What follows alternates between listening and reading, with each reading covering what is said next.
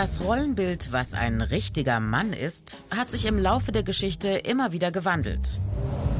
Vorherrschendes Bild über Jahrhunderte, der Mann als Familienoberhaupt, als Herrscher über die Familie und als Versorger.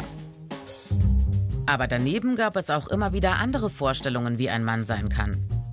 In der Romantik vom Ende des 18. bis ins 19. Jahrhundert gab es zum Beispiel das Bild des empfindsamen, schwärmerischen Mannes.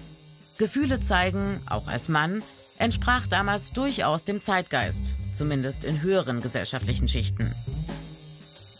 Ein weiteres Männerbild des 19. Jahrhunderts, der Dandy. Kein Kraftprotz, sondern eher ein Softie. Ein eleganter Müßiggänger der High Society mit typischem Kleidungsstil. Gleichzeitig aber prägte bis ins 20. Jahrhundert hinein das Militär das Bild von Männlichkeit. Kriegerischer Kampfgeist, Disziplin und unbedingter Gehorsam standen hier im Vordergrund.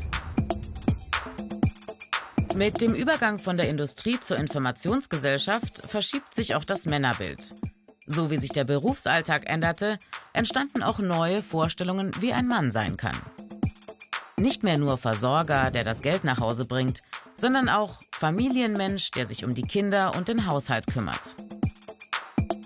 Allerdings nehmen Männer nach der Geburt der Kinder immer noch deutlich weniger Elternzeit als Frauen. Und sie übernehmen weniger Care-Arbeit zu Hause. Fachleute sagen, das liegt auch am Konflikt zwischen eigenen Rollenbildern und den Rollenbildern etwa von Arbeitgebern und in der Gesellschaft insgesamt.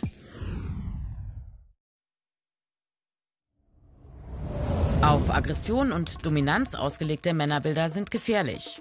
Für andere, die möglicherweise Gewaltopfer dieser Männer werden. Und für die Männer selbst. Toxische Männlichkeit schadet ihrem Körper und ihrer Psyche. Ein Beispiel, Laut Statistik begehen mehr Männer Selbstmord als Frauen. Die Erklärung? Viele Männer glauben, keine Schwäche zeigen zu dürfen. Sie holen seltener Hilfe, wenn sie psychische Probleme haben. Wenn es darum geht, wie ein Mann sein kann, spielen Bezugspersonen in der Kindheit, auch außerhalb der Familie, eine große Rolle. Deshalb sind mehr männliche Erzieher im Vorschulbereich und mehr männliche Lehrkräfte, vor allem in den Grundschulen, so wichtig. Außerdem moderne Rollenbilder in den Schulbüchern. In Zukunft wird es vielfältige, nebeneinander bestehende Männerrollen geben. Als sicher gilt, das alte Männerbild, der Mann als harter, dominanter Herrscher, der keine Gefühle zeigt, dieses Rollenbild hat ausgedient.